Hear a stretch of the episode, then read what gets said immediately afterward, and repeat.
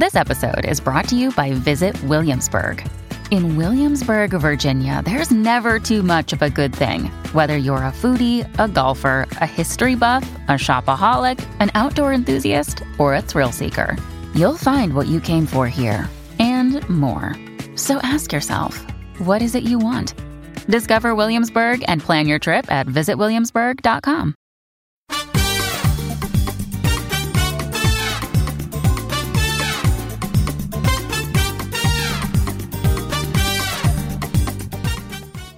This is the Get Booked podcast, a weekly show for personalized reading recommendations. This is episode 214, and we are recording on January 14th. I'm Amanda Nelson, and I'm here with Jen Northington, and we are coming to you from Book Riot, and I definitely almost said this is the Get Borked podcast.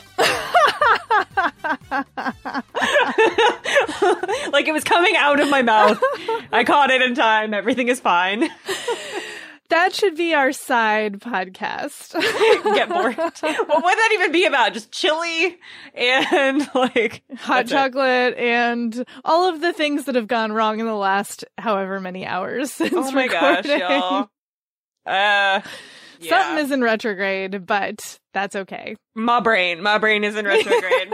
anyway, so how the show works, it's called Get Booked, not Get Borked. Uh, this is a podcast for reading recommendations, as I mentioned. So if you need a reading recommendation request, or you have a reading recommendation request rather, for you or your book club or a gift or whatever, you can send it to us via email at getbooked at bookriot.com, or you can drop it in the form in the show notes on the site. If it is time sensitive, please put that in the subject line or in big capital letters in the first line if you're using the form so we'll get to it on time. We might email you back if we've already answered your question on the show or if we aren't going to get to your question on time. Okay, so we've got a few, pe- oh, many, so many pieces of feedback. Um, the first one is from Tara, who has recommendation for Win, who was looking for the food related book a few episodes ago. Episodes ago, Tara recommends Sourdough by Robin Sloan. Um, let's see. Kelsey has a recommendation for Rija, the person in episode 210 who was looking for really long, very depressing books. Kelsey recommends A Little Life by Hanya Yanagihara, cosign. Just the s- most sad, all the crying, lots of trigger warnings, very upsetting and depressing, very long book. Um, let's see. Wendy says, I have a few suggestions for Casey, who is looking for light queer romance series. I recommend Melissa Brayden's Soho Loft series and Seven Shores series. Anne McMahon's Jericho series, Lisa Gold's Compass series, and Harper Bliss's Pink Bean series. Harper Bliss, what a name. That's a cool Mm. name. Um, and then lastly, uh, from Sybil, who says, got some recs for Stacy, who's looking for long books, preferably by women and people of color. Um, she suggests several things. The Book of Negroes by Lawrence Hill, Free Food for Millionaires by Min Jin Lee, Cities of Salt by Abdul Rahman Munif, A Fine Balance by Rohinton Mistry, and In the Eye of the Sun by Ahdaf Soueif. So that's over 800 pages. So go with God on that one. Okay. Um, so Jen is going to read our first question and we will talk about our first sponsor and away we will go. All right. Our first question is from Sam, who says, I'm requesting for my mom as her birthday is coming up in January. She's already burning through the books I curated for her for Christmas The Silent Patient and The Turn of the Key.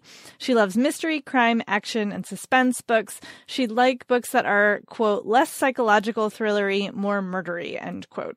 I've been trying to find standalone books or the start of a series because she can never remember where she left off and too often says, I think I've read this one. Examples of what she likes The Prey books by John Sandford, Stephanie Plum books by Janet Evanovich, uh, authors Ruth Ware, Clive Cussler, James Patterson, Paula Hawkins, John Grisham, Mary Higgins Clark. No home invasions and no horror. Please help me find more murdery books for my mom, lol. okay, so now let's take a break for our first sponsor. Today's episode is brought to you by Sourcebooks Landmark. So, King Solomon says something very interesting to his son before he dies, and that is, quote, don't let the white man take the house, end quote. These, as I just mentioned, are King Solomon's last words to his son as he dies. Now, all four Solomon siblings must return to North Carolina to save the kingdom, their ancestral home, and 200 acres of land from a development company. Told in alternating viewpoints, Long After We Are Gone by Tara Shelton Harris is a searing portrait of the power of family and letting go of things that no longer serve you, exploring the burden of familial expectations, the detriment of miscommunication, and the lessons and legacies we pass on to our children. It's an explosive and emotional story of four siblings, each fighting their own personal battle, because who isn't, who return home in the wake of their father's death. Make sure to check out Long After We Are Gone by Tara Shelton Harris. And thanks again to Sourcebooks Landmark for sponsoring this episode. Today's episode is brought to you by Gallery Books. So Anna Green thought she was marrying Liam West for access to subsidized family housing while at UCLA, which is an interesting reason to marry someone, but you know, in this economy. So anyway, she signed divorce papers when the graduation caps were tossed and she thought she was done. At she wasn't. Three years later, Anna is a starving artist living paycheck to paycheck, while West is a Stanford professor. Now, he is part of a conglomerate. His family owns this mega grocery store chain. He's not interested in working for them, but he is interested in those greenbacks, honey, that come in the form of a $100 million inheritance. To get it, he has to be married for five years. That's where our girl Anna comes back into play. So the two will fake a marriage, but as he gets to know her and gets to appreciate the feisty, foul mouthed, paint splattered girl that she is, he'll begin to wonder if the money is worth the love of his life. Pick up The Paradise Problem by Christina Lauren to find out if it is. And thanks again to Gallery Books for sponsoring this episode. Okay, so murdery books for mom. I love this question. I picked The Lost Man by Jane Harper, which is is very murdery because someone dies, as they often do in these mystery thrillers. so this one I love because it takes place in Queensland in the outback in the middle of nowhere. So it almost, despite the fact that the setting is thousands of miles of nothingness. It's almost like a closed room murder mystery because there are no people and there's nowhere to go. Uh, cause you're stuck in this environment where if you're outside too long, you will die, which is what happened to the victim. So it's about a family of three brothers, one of whom is the main character who lives on his own in, in his ranch. His ranch is adjacent to the ranch that he grew up on where his two brothers live and work and run, you know, that property. Cameron is the brother who dies and he is found in the first uh, like page of the book uh, nine, I think nine kilometers from his car, um, in the middle of like the outback with no water, no supplies, nothing. He's obviously died of exposure and dehydration only within like 24 hours since he was last seen. And it makes no sense because these are like very seasoned, lifelong outback you know, citizens. They know never to leave their cars. They know not to be exposed to the elements. He's got supplies, water, food, everything he would have needed in the back of his car. So like, why did he leave it? His car is working fine. How did he end up in the middle of nowhere? Like, what happened? Like, who took somebody had to have taken him there, right? Or he walked or whatever. Like some people think he might have done it on purpose because he was having apparently some like stress at home. And so the main character, the brother, whose like name of course is now escaping me, um, is trying to figure out what happened to Cameron. And it doesn't none, none of it makes any sense. So he leaves his ranch with his 16 year old son and goes to stay at his, his brother's, um, house to kind of try and get to the bottom of this and also, you know, for the funeral. And it's such a fascinating, like it, on the surface, it seems like a very kind of almost Agatha Christie kind of puzzle of like, how did this man who by all intents and purposes, like never would have put himself in this position end up out in the you know in the desert with no water like how did that happen um and while but while all this is happening you're going back in time to like flashbacks of the, how the family is set up um how they ended up, you know, ranching in the middle of nowhere. Like there's weird stuff about like cattle. All this, the, the, the most fascinating, I know it's so random. Like all the most fascinating part of this book to me was like what it takes to survive and what everyday life is like in Australia in the outback where you are literally three hours away from your closest neighbor. And like you, Australia or New Zealand? Australia. Okay. Right? Yeah, it's on, yeah, it's Australia. Um, and so there's nothing uh, around and like everything looks, nothing looks like it is supposed to. Like if that makes sense, like everything is like far reaching. You know, the horizon is really far away, so far away. So someone who you think is close to you is really far away. Um, and like everything is dirt and grime and clay and like, ugh, ugh, it's just fascinating to me. The people who willingly live their whole lives in these really inhospitable environments, um, with like one cop for, you know, 3,000 miles. It's just fascinating. And then, you know, there's the mystery aspect of it. So that's The Lost Man by Jane Harper. Nice. I picked As Long as We Both Shall Live by Joanne Chaney, which was originally recommended to me by Jamie Canaves, who writes our Unusual Suspects newsletter. And I think this is a solid pick for your mom. It is also the first murder mystery I've read in a while, so I was glad it was good. um, it does come with trigger warnings for a lot of graphic violence towards women and children there's domestic violence, there's suicide, there's just like all of the violences. It's pretty graphic, y'all. Uh, it is, it picks up, well, th- okay, so this novel is really fascinating because it moves back and forth in time between like 1995 and I want to say 2008. And it involves the same man, Matt, who in 1995 is cheating on his wife, Janice. And you know, like very quickly that something very bad is going to happen because of this. And then fast forward into 2008 and he is going on this big like backwoods hike with his wife Marie and you know, then like hours later is running down the trail saying that she fell off the side of a cliff and he thinks she's dead. So he gets taken in for questioning both times and like super suspicious. Dude's wives die. What's going on here?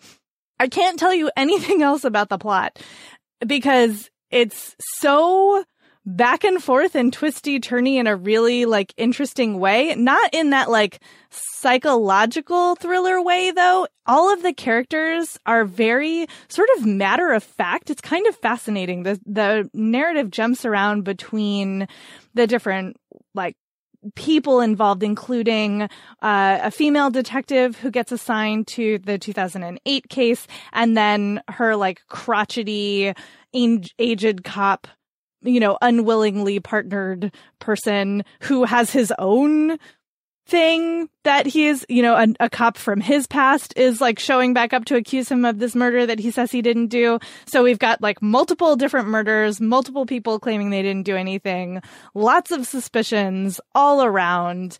And they really kind of all fit together in this fascinating murder jigsaw puzzle.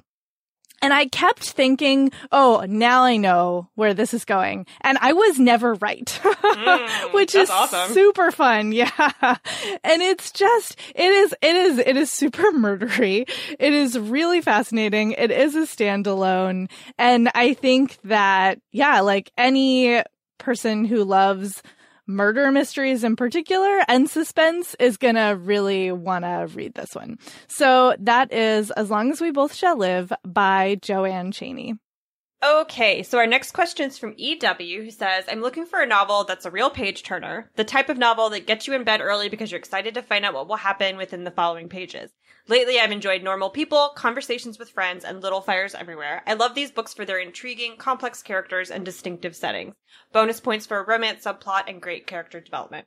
Okay, I don't have romance for you. There's the opposite of romance in this book, but I think that you will enjoy is the wrong word, be really engrossed by this one. And I picked Girls Burn Brighter by Shobha Rao, which I will say has trigger warnings for everything rape, human trafficking, child abuse, uh, everything. So it's about two girls who live in India, Purnima and Savita, and they are life like raised together right? When the book opens their children. Um, they're both living in poverty. One of them is much poorer than the other and comes to work um, for her friend's father at one of their looms to make saris. Um, and then through a series of really terrible events um, she gets she leaves. She's uh, runs off abandons her friend and her village because of something that something traumatizing that's happened to her. And her other friend um, Purnima her friend Purnima leaves also to try to find her, like to find out what's happened to her. She doesn't want to just, you know, she knows what's happened her friend and she doesn't want to abandon her to this, you know, great wide world of, of dealing with the trauma of it on her own. And like, I don't want to tell you what it is because it's kind of a spoiler. So they, step, they go their separate ways because Savita runs and then Purnima also runs to find out what's happened to her and their paths diverge and just awful things start happening to both of them. They both, they, and it's across the world, like in India, different parts of India. They end up in Seattle at one point, and it's it's it's a chase almost. Like you know what's happening to both girls as they grow up, and you know time passes and they're looking for each other, but the whole the whole plot is centered around the two of them being reunited, finding each other, and like getting through life together. And so even though ev- almost, uh, I mean, it's so escalating, the terrible things that happen to these girls, almost everything that happens to them is awful, but you can't stop. Like you can't, or I couldn't anyway, put it down because I, I had to see them find each other. Like I had to see the whole point of this book of, of their friendship being enough to, to overcome all of these circumstances that have happened to them. I needed to see that be enough. And so it's so engrossing because you're watching Purnima chase Savita across oceans, you know? And usually that kind of de- like devotion or dedication to a character is, is reserved for romances, but this just like deep, deep abiding friendship that the two of them have for each other is such, you know, I keep saying like you won't enjoy it. It's not delightful or anything like that, but it's so, ah, just like heartwarming, even amidst all the garbage that they're dealing with, watching the two of them travel through these, their, you know, objectively awful lives with the memory of each other, looking for each other and like that being the singular focus that keeps them going is, oh man, it's just such an experience. It's such an experience. I, you will, I really think it'll be that sort of thing where like I have to ignore my family and sit in my bed and read this until I'm done, kind of a thing. So that's Girls Burn Brighter by Shobha Rao. Yeah, I also got hooked on the intriguing, complex characters and distinctive settings. There's some relationships in the subplot, um, but there's really great character development in my pick. It's The Plague of Doves by Louise Erdrich, which comes with trigger warnings for violence towards women and children and lynching. And this takes place in a small town in uh, North Dakota called Pluto that is right on the edge of a, a, Native American reservation. And that, like, you actually get a lot of history of the founding and settlement of the town that actually used to be part of those lands. And the prologue is about the murder of a family in their like farmhouse and uh, it was it was very unsolved and um, three Native American men were accused of the murder and lynched. And the story jumps back and forth in time all over the place, like not just to this murder and then like generations later, um, but to, you know, like I said, back to the founding of the town and, you know, then forwards even farther and all over the place. And you meet all of these different people and it's really unclear at first how it's all going to come together. And the page turneriness of this is piecing together that another jigsaw puzzle of book, like piecing together that jigsaw puzzle of these characters and how they relate to each other and what secrets they're keeping and what's driving them and, you know, what struggles they're facing. There are white characters, there are Native American characters, there are biracial characters. There's just so much depth and complexity to this story. And it's so atmospheric. Almost more than I remember the characters. I remember sort of the scenes from this book. They're like etched in my brain. There's, you know, because Erdrich is just such an amazing writer and she's, she conjures up just such vivid atmosphere and place, you know, uh, whatever that is, that magic of feeling like you're there. She's so good at that. And then, like I said, the characters are amazing too. And you just really get sucked into trying to figure out how is this all going to come together? Like, how is this all going to come together? So in that sense, it's page turnery, not that, you know, the plot moves in a linear, like A to B fashion and you just can't wait to figure out where it's going, but you're just like trying to figure out how this all fits together. So again, that's The Plague of Doves by Louise Erdrich. Okay, our next question is from Sterling, who is looking for nonfiction books from authors of color, particularly in public policy, economics, business, tech, history, or sports. Amanda, what you got? I picked The New Jim Crow by Michelle Alexander, which is an excellent book about public policy. And it is about how the U.S. criminal justice system currently functions as a new codified version of Jim Crow. So, you know, all, we're all familiar with what Jim Crow laws were in the South. Um, in the early 20th century, they were put into place after the Civil War in order to keep black people from voting and having any other real rights in you know communities or or being able to run for office, anything like that. Um, and even though Jim Crow laws have been struck from the books and are no longer law in most of these places, we now use the criminal justice system in its stead, especially laws that prevent felons from being able to vote because the laws that are um, in place were put in place in order to prevent felons from voting were specifically enacted in order to keep black men from voting because black men are um, convicted of felons at much higher rates than any other um, segment of the population. So she, Michelle Alexander, is a litigator. Um, she's a civil rights advocate and a professor, um, a law professor, and so she really breaks down the direct line from Jim Crow laws to current uh, civil or to current criminal justice um, systems in the South and across the country that are specifically set up, and like how they went, how the it was really just an evolution as opposed to like, you know, we struck down Jim Crow and now we have this criminal justice system that doesn't have anything to do with it. There is like a direct, purposeful through line from A to B. Um, so it's a really big aspect of public policy. And the book is itself is a bit older. It was written in 2010. Um, but I've been hearing a lot more about it recently, especially as more states pass laws to legalize marijuana, which, you know, the possession of is often used as a reason to convict um, people of color of felonies. And it's the legalization and decriminalization conversation um, without, um, what's the word? Not forgiveness, uh, without like striking that from people's records. Like, is that mm-hmm. actually justice? Like that whole conversation about the intersectionality of legalizing marijuana and the effect that the war on drugs has had on communities of color, especially when it comes to voting rights, I think has made this book kind of newly relevant. It never wasn't relevant, but it's uh I'm hearing about it so much more. So I think this is a really good one to read right now. Uh, it's The New Jim Crow: Mass Incarceration in the Age of Colorblindness by Michelle Alexander. I picked What Truth Sounds Like by Michael Eric Dyson, which is so interesting because this book has really echoed in my brain since reading it. It largely is about the conversation that happened in 1963 between then Attorney General Robert Kennedy and James Baldwin, Lorraine Hansberry, Kenneth Clark, and Jerome Smith, uh, where Kennedy was trying to, you know, get a bunch of black intellectuals in a room to talk about like why they aren't, you know, cooperating with him basically.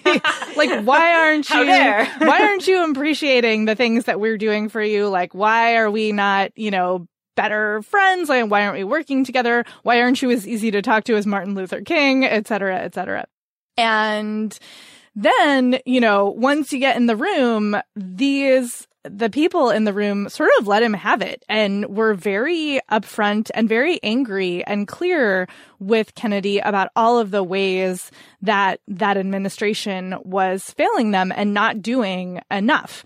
And it was a really, it was a conversation that I didn't know about when I picked up this book.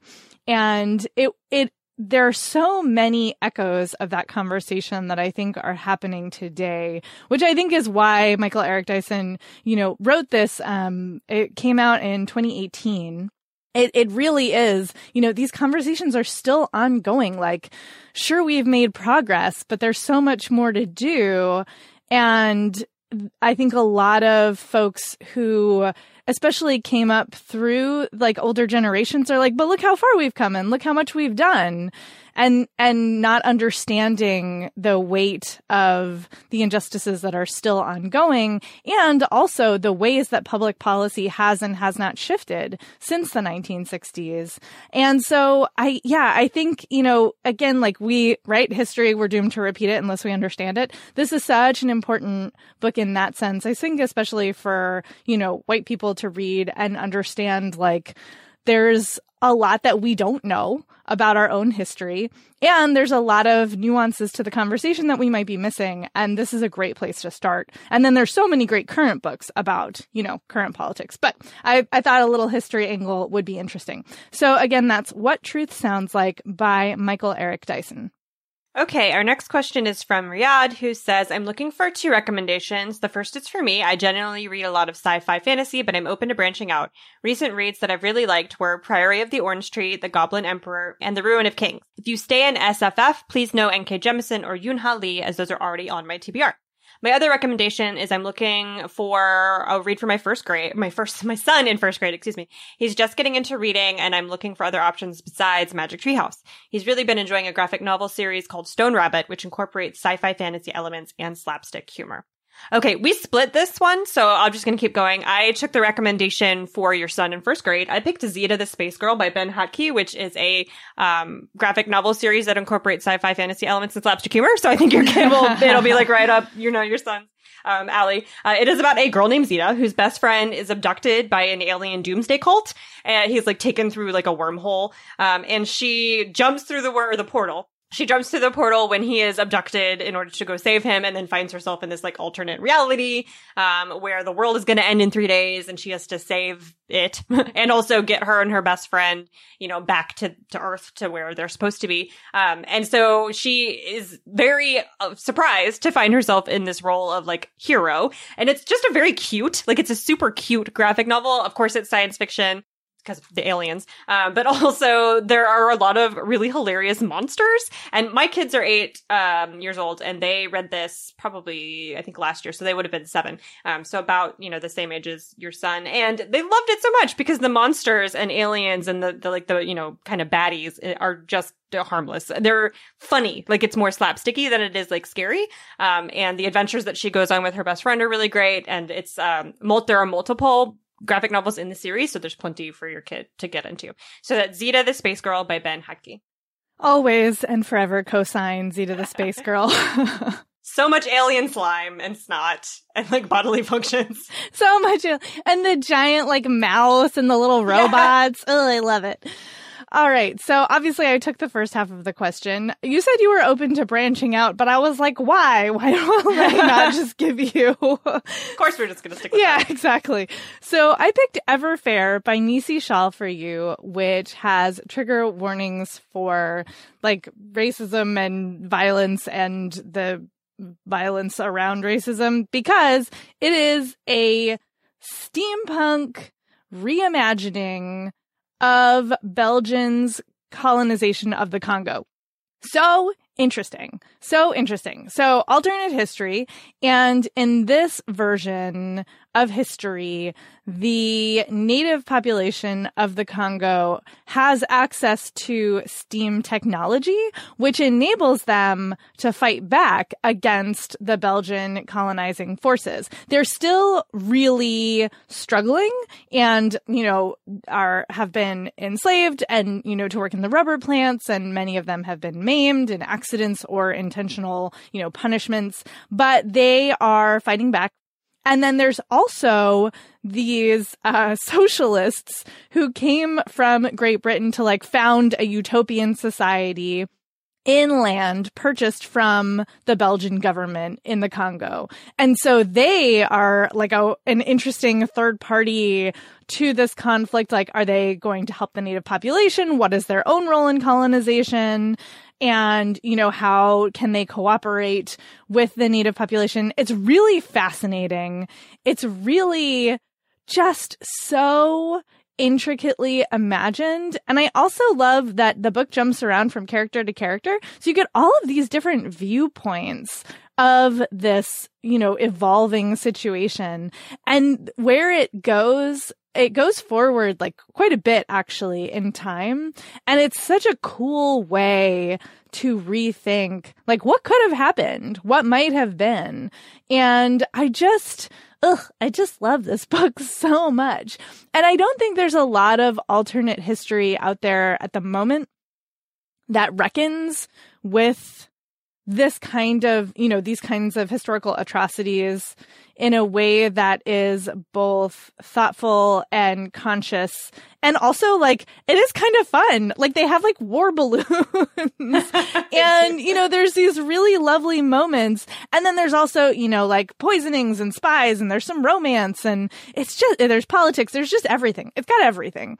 And yeah, I I feel like alternate history sci-fi fantasy doesn't come up as often as I wish it would and we don't get as much of it published as I wish we would. And so this is like my pitch for that. So again, that's Everfair by Nisi Shawl. All right, we're going to take a break for our next sponsor. Today's episode is brought to you by Greenleaf Book Group. No summer vacation should be without a great read, and I don't know about you, but I am partial to mysteries and thrillers for my hot month reads. It's hot girl reading summer, always over here. And from the award winning librettist of Legally Blonde, the musical, and the screenwriter of Freaky Friday, Heather Hach, comes the page turning psychological thriller, The Trouble with Drowning. So, when author Eden Hart floats into Tucson's Antigone books in all her dazzling perfection to give a reading, Kat, a struggling writer, can't help but compare herself.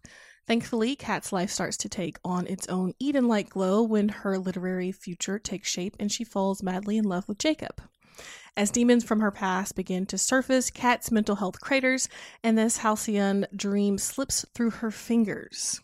For the fastest paced, slow burn you won't be able to put down, be sure to check out The Trouble with Drowning by Heather Hach on Amazon or your retailer of choice. And thanks again to Greenleaf Book Group for sponsoring this episode. Today's episode is brought to you by Flatiron Books, publisher of 888 Love and the Divine Burden of Numbers by Abraham Chang. So, this is an interesting love story. It's great for fans of Tomorrow and Tomorrow and Tomorrow and High Fidelity. It's set in the mid 90s at NYU. And it follows young Wang, who has gotten the advice of love through Chinese numerology from his uncle. So he believes that he will have seven great loves in his life. And then he meets Irena in 95. And she's like the best. She's brilliant, charismatic, quick witted, funny. They fall in love. But the thing is, she's number six. So if he is to have seven great loves, does that mean his time with Irena is going to come to an end? So this is a love letter to Western pop culture, Eastern traditions, and being a first generation New Yorker. Make sure to check it out. And thanks again to Flatiron Books, publisher of 888 Love and the Divine Burden of Numbers by Abraham Chang for sponsoring this episode. Okay, time for our next question, which is from Delaney, who says, I'm a seventh grade student at Explorer Middle School, and my English teacher is running out of recommendations for me in her classroom library. She highly recommended that I ask you for help finding a good book. I've listened to your podcast before. Uh, my favorite types of novels are mystery and realistic fiction. Some of my favorite books are This Lie Will Kill You by Chelsea Pitcher, The Couple Next Door by Shari Lapena, and That's Not What Happened by Kody Keplinger. I hope you can find a book or two that that I will love to read. Amanda, what do you think? I had so much trouble with this one because you are in seventh grade. Yeah. like, right. But the reading that you've already done is so elevated and like Mhm. you're the couple next door. I mean, obviously you're fine with the kind of material that I would normally be hesitant to recommend to a seventh grader, but whatever. So like based on what you have already read, I picked You Will Know Me by Megan Abbott, which is a murder mystery. Again, you've already read them, so I'm just knocking on wood that it's okay. Um, it's about Katie and Eric, who are a married couple, Katie and Eric Knox. They have a 15 year old daughter named Devon. Um, Katie, the mother, is mostly the point of view character. Their 15 year old daughter, Devon, is a gymnastics prodigy. She's in a lot of training. They, she's got like Olympic hopes and aspirations. And she spends most of her time at the gym, you know, at her workouts and trainings and all that kind of stuff with her coach and her team. Um, and there are different, like, uh, I don't even know what to uh, call them, like, gymnastics adjacent people who work at the gym. So like as trainers assistants, um, physical therapists, all of those sorts of positions, you know, that orbit around really elite athletes. And a member of that team is, uh, killed uh, right before a really big competition that Devon has been preparing for a lot. Um, and so this like really violent death of somebody who's close to them and is involved in their world really rocks their little like gymnastics community, uh, especially Katie. And so she has to try to keep her family together. She's having marital problems. She herself has kind of a drinking problem, but she's trying to keep her family together, keep you know, her family afloat. They've spent all this money on Devon, keeping her like mortgaged to the hilt, keeping her in this really elite training, and also keep Devon herself focused on the training and, you know, to keep her fighting for this dream that she's had in the midst of this really terrible thing that's happened to somebody who she knew and really cared about. Um, so you are both trying to figure out, of course, what happened, like to the person who has been murdered, but also watching Katie try to like desperately guide her child and keep her marriage and her own, you know, like sense of self and well-being going. And it is just really like stressful. it's a very stressful read. And a lot of murder mysteries are, you know, like you're on the edge of your seat trying to figure out what's going to happen. Um, but I honestly, Megan Abbott is such a genius. I had absolutely no freaking frickin' idea who did it. Like,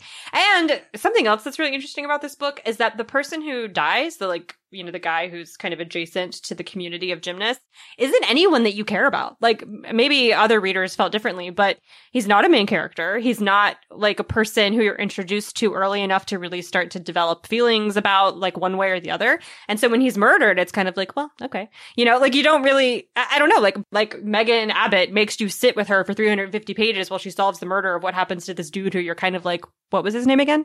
Which is such, such a like you know like who did how does he work fit into this community. Like, who is he? I don't know.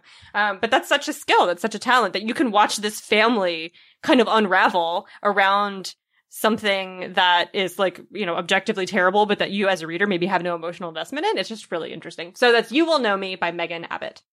Yeah, I mean, I you know read stuff I probably shouldn't have read yeah, in seventh too. grade. One hundred percent. I just you know now I'm an adult. I'm like, oh yeah, no, I have the same feelings. So, you know, my recommendation also is like, hopefully this is okay. Um, my recommendation is Penance by Kanae Minato. And this comes with a trigger warning for harm to children.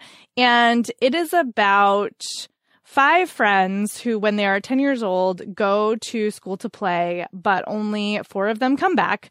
The four of them are tricked into leaving their other friend by a stranger, and then that friend is killed. And the little girls are not helpful enough to the police to actually find a suspect. They have like trouble, you know, describing the stranger and for whatever reasons.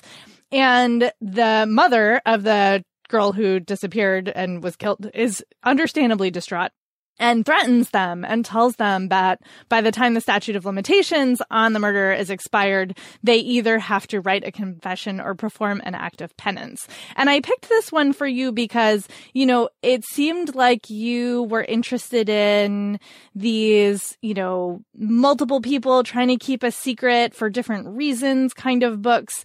And then, you know, this very tense, like murdery books also. And this is an incredibly tense story and has a ton of emotional weight. And you are trying to figure out like what why are these four girls not able to, you know, identify a suspect? What actually happened? So many things going on here. And that feels like the kind of thing that you're looking for. Also, if you like it, there are a ton of Japanese thrillers and murder mysteries and horror that you might then want to explore. So again, that is Penance by Kanae Minato.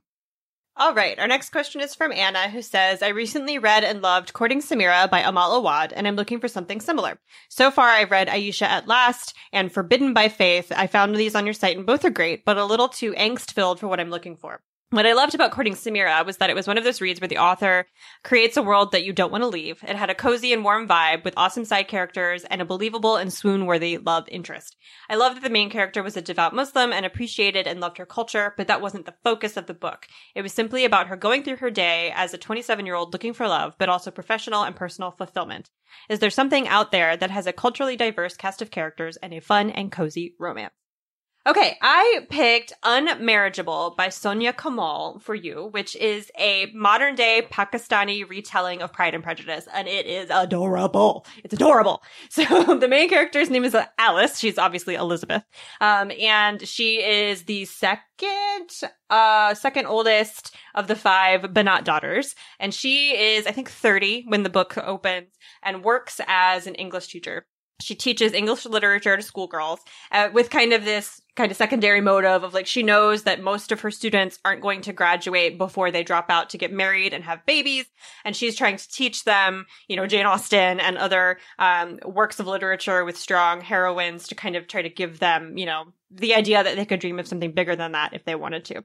Um, so they are the family the five daughters and you know her parents are invited to a big wedding like a big huge event in their town. And so mrs binat of course like very true to the book decides she's going to scheme in such a way as to make all of her daughters meet marriageable men. Um, and you know, if you uh, who's not familiar with the cu- plot plot of Pride and Prejudice, right? Like, you know what happens. They go to this wedding.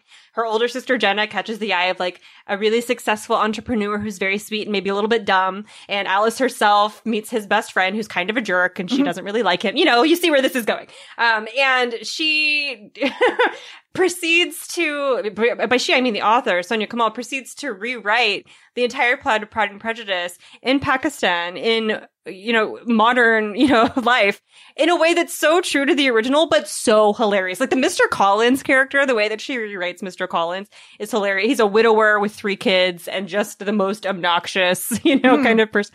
And she's tackling a lot of um, modern day issues. She talks about abortion in the book, feminism, of course, but it's also got that very rich, um, family buzzing around thing that Jane Austen does really well. The food writing in the book is really good. It's just very heartwarming and fun. And I think um, it has angst because it's, you know, Pride and Prejudice is a little bit angsty, but not any more than, or not, not so much that you could call the book angsty in the same way that you wouldn't really call Pride and Prejudice a work of angst. Even though Darcy is the most emo character ever written. I stand by that. Don't at me. So that is Unmarriageable by Soniah Kamal.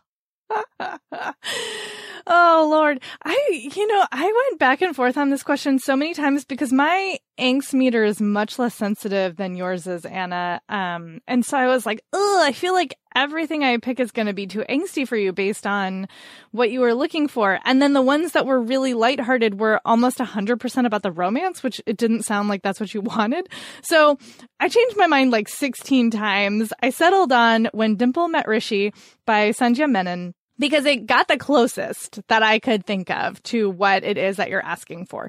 And it is a YA romance and Dimple Shah is the main character. She is like graduating from high school. She knows exactly what she wants. She wants to be a programmer. She's got this program all picked out where she can get like a head start. She can maybe even meet her, like, you know, this, this female programmer who she's looked up to, one of her heroes, um, is judging a competition that's part of this program. But her parents have other plans. They would like her to find, you know, the ideal Indian husband. Um, but they're also, you know, they're supporting her and that they've, you know, paid for her to attend the summer program for aspiring web developers. So like, it's complicated, but they are supporting her in a way. They're just also pushing her towards getting married. So she goes off to the summer program and is approached by a guy who's like, Hi, future wife. And so she doesn't know him. She has no idea what's going on. She throws her iced coffee at him and runs away.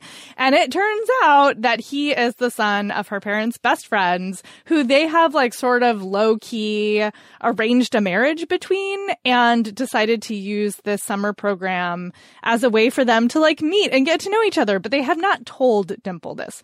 So poor Rishi is like, what's going on because he knows exactly what's going on and doesn't understand why this girl is so mad and runs away. And then he figures it out and like has to woo her. And it is lovely. It's just so lovely. this story. I love it so much because there's so much support and so much like it's so clear what Dimple is good at and why she's good at it and why she loves it and what she's going to do with her life. Like it's super lovely and clear and uh, like she gets that support.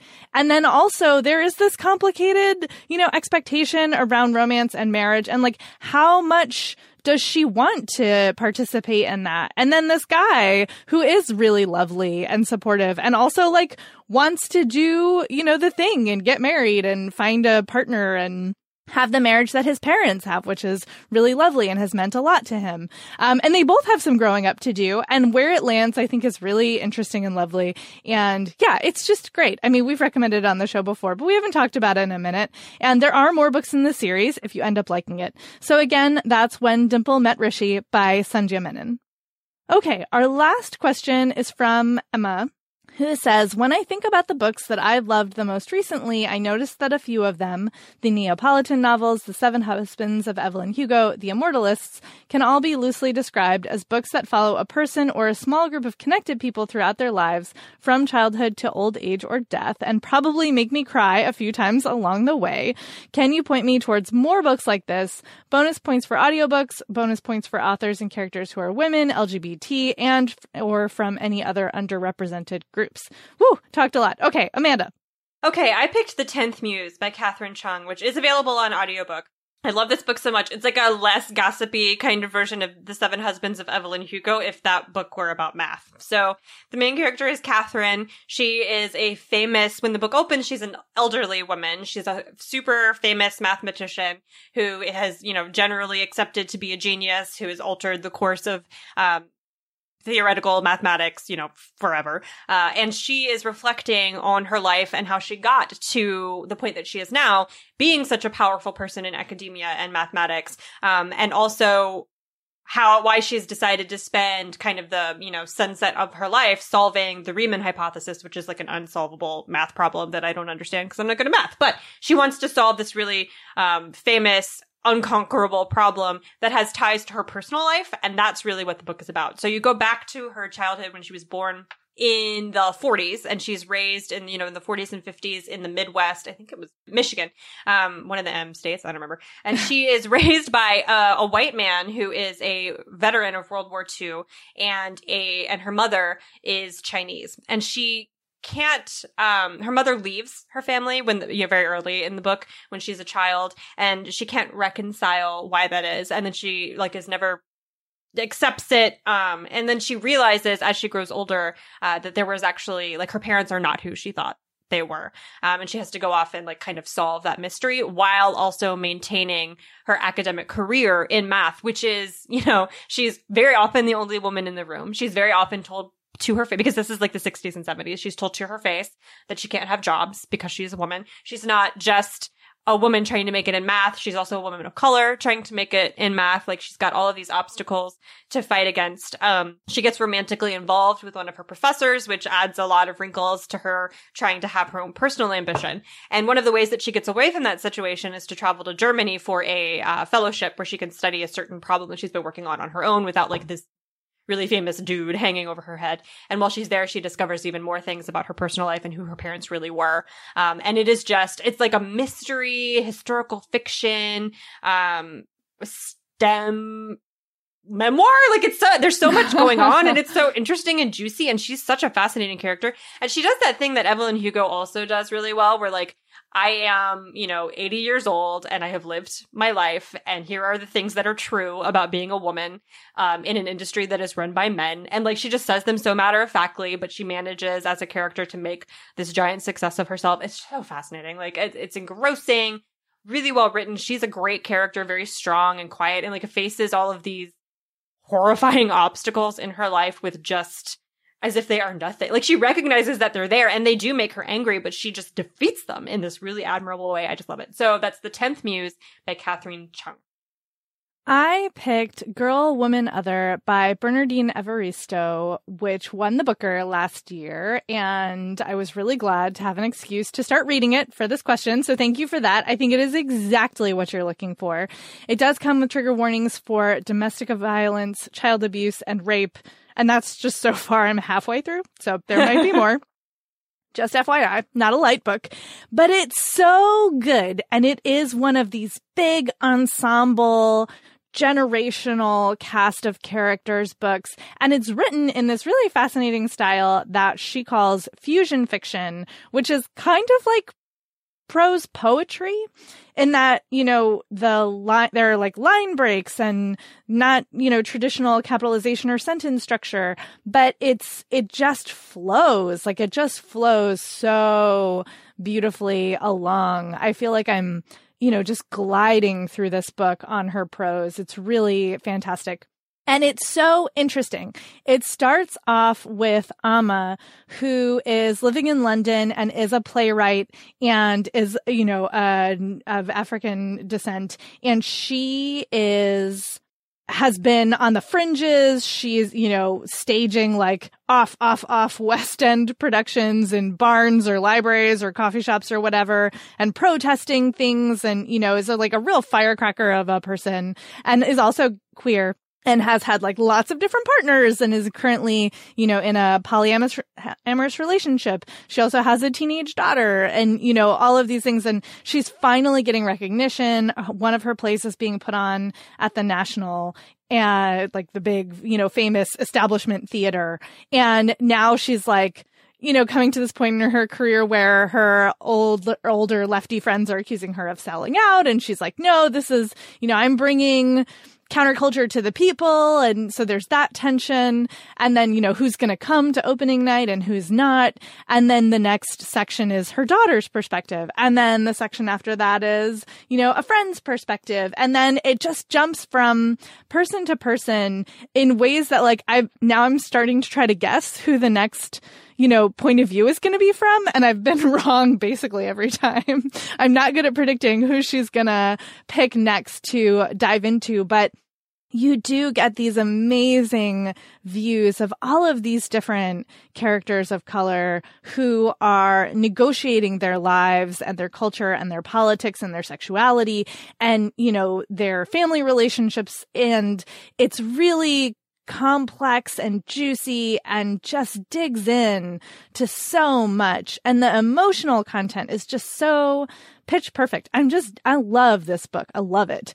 And I think that again, it is exactly the kind of thing that you are looking for. So again, that is Girl, Woman, Other by Bernardine Evaristo. And that's our show. Hooray! Thank you all so much for listening. Please leave us a rating and a review on Apple Podcasts. Thank you to our sponsors for sponsoring the show. You can find us on social media. I'm on Instagram at I'm Amanda Nelson. And you can find me on Twitter as Jenn IRL, Jenn with two N's IRL, and on Instagram as I am Jenn IRL. We will talk to y'all next week.